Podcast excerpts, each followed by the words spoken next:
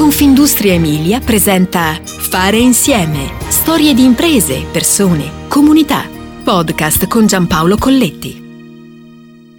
Questa storia nasce in un garage, esattamente come quelli iconici della Silicon Valley, ma qui siamo nella zona orientale del Ferrarese, precisamente a Masi San Giacomo, meno di 500 anime, unica frazione di Masitorello, lungo quella strada provinciale 37 che da Voghiera si allunga verso Ferrara. Poi a dirla tutta, negli Stati Uniti ci si arriva, ma tutto questo grazie a intuizioni geniali, tanta ricerca, capitale umano motivato e l'idea di non fermarsi mai anche se questa è nata e resta una bella storia emiliana di imprenditorialità e innovazione. Vetro Resina è una realtà industriale impegnata nella produzione di laminati in fibra di vetro, destinati poi alla realizzazione di pannelli isolanti per camion frigorifero e camper. In questo caso si tratta di laminati plastici industriali, ma non solo, strutture caratterizzate da leggerezza, versatilità, resistenza. Si produce in resina poliestere rinforzata con fibre di vetro, in un'ottica di personalizzazione. Stiamo parlando di un gioiello imprenditoriale che oggi fattura 55 milioni di euro e che esporta le sue soluzioni in tutto il mondo. Francesco Colombarini vedeva i camionari, ossia i produttori di mezzi pesanti, che usavano un metodo lento e costosissimo, così ha fatto un po' di tentativi nel garage finché si è entrati in questo mercato. All'epoca il mercato era ipoteticamente saturo, ma si andava dai potenziali competitor e si diceva voi concentratevi pure sui camion, che ai pannelli isolanti ci pensiamo noi, ricorda Simone Colombarini, classe 1971, amministratore unico di Vetroresina. In tasca una laurea con lode in ingegneria dei materiali conseguita all'Università di Ferrara e la voglia di mettersi sempre in gioco. Provarci sempre e arrendersi mai, con quella sana perseveranza che è nel DNA emiliano e che forgia prima le persone e poi poi le imprese. Nascono così pannelli per tenere il cibo al fresco, in resina e fibra di vetro.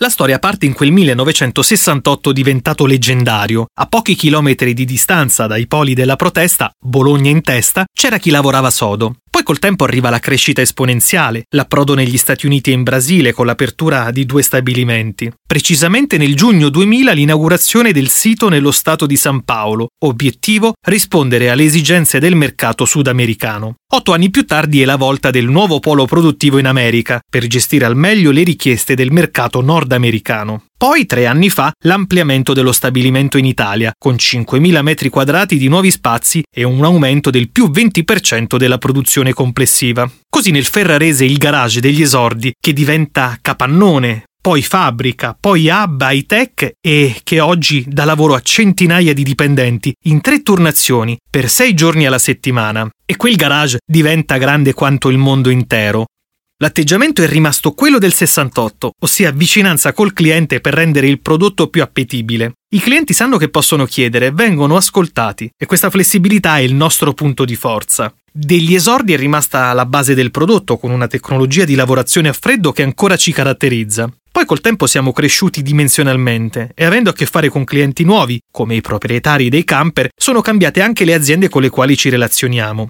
abbiamo aumentato la capacità produttiva e abbiamo cercato di industrializzare un processo che era partito artigianale, senza però perdere il vantaggio competitivo legato all'artigianalità. Abbiamo industrializzato, sì, ma la manualità è sempre importante. I professionisti che lavorano nella mia impresa vanno oltre la definizione di collaboratori. Si diventa famiglia per davvero. La chiave è mettersi in ascolto, fidelizzare, racconta Colombarini. Così si spiega il turnover bassissimo, a fronte di figure professionali specializzate e richieste dal mercato. Oggi nell'headquarter italiano, tra Masi San Giacomo e Porto Maggiore, lavorano 160 persone, mentre 30 sono dislocate negli Stati Uniti e 20 in Brasile. Riannodando i fili di questa bella storia italiana, Colombarini si interroga sulla ricetta di successo sarebbe troppo semplice e a disposizione di tutti. Ogni azienda, partendo dai propri mercati, si muove in maniera diversa per migliorare i risultati. Noi abbiamo sempre puntato con un rapporto diretto col cliente, le sue esigenze da comprendere e addirittura anticipare. E per noi che abbiamo cominciato a produrre laminati in vetroresina nel 1968, nel mercato dei camion frigorifero, l'idea di migliorare è sempre stata un'ossessione. Ma per me nella spinta all'innovazione continua si vince sempre insieme in un cambiamento costante. Nulla è statico e tutto migliora nel tempo. Negli ultimi anni abbiamo cercato di capire cosa potevamo portare di modifica al ciclo produttivo e al prodotto, ricorda Colombarini.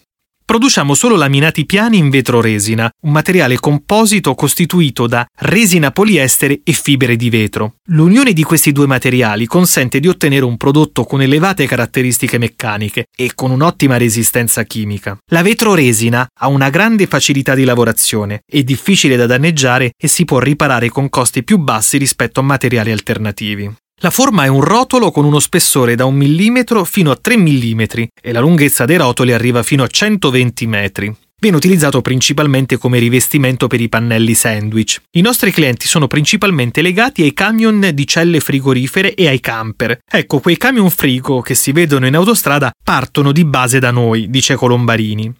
In Europa ci sono quattro colossi come produttori e oggi la sua azienda è leader in Italia ed è al secondo posto nel mercato americano. La chiave è mettersi in ascolto e proporre innovazioni.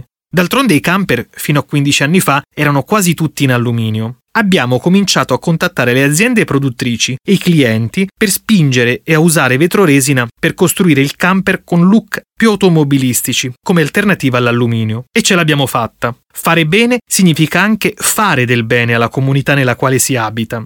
D'altronde in un comune con pochi abitanti ci si conosce tutti ed ecco allora che Vetroresina sostiene lo sport, la cultura, gli eventi territoriali e ancora dà spazio ai fornitori del territorio, ossia ad artigiani e aziende che hanno servizi che possono essere utili e funzionali al progetto, creando un virtuoso distretto territoriale allargato. C'è poi quel miglioramento della sostenibilità ambientale legata all'attività produttiva, sfruttando anche fonti di energia rinnovabili.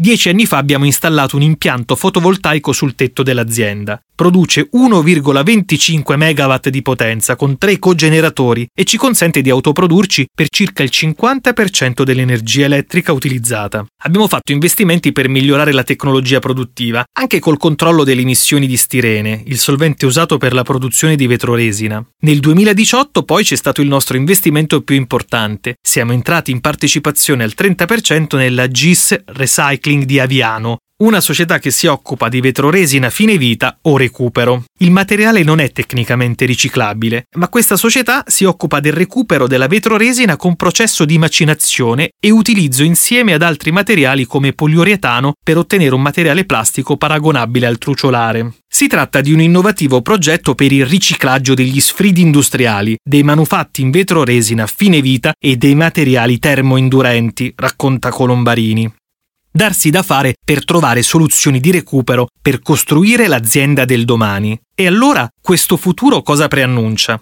Arriveremo alla distribuzione automatica delle materie prime, a migliorare il recupero degli scarti. Già oggi facciamo tutto internamente e abbiamo messo a punto nuove linee produttive in Italia e in America, puntando sul miglioramento delle prestazioni, in un'ottica di attenzione all'ambiente, conclude Colombarini.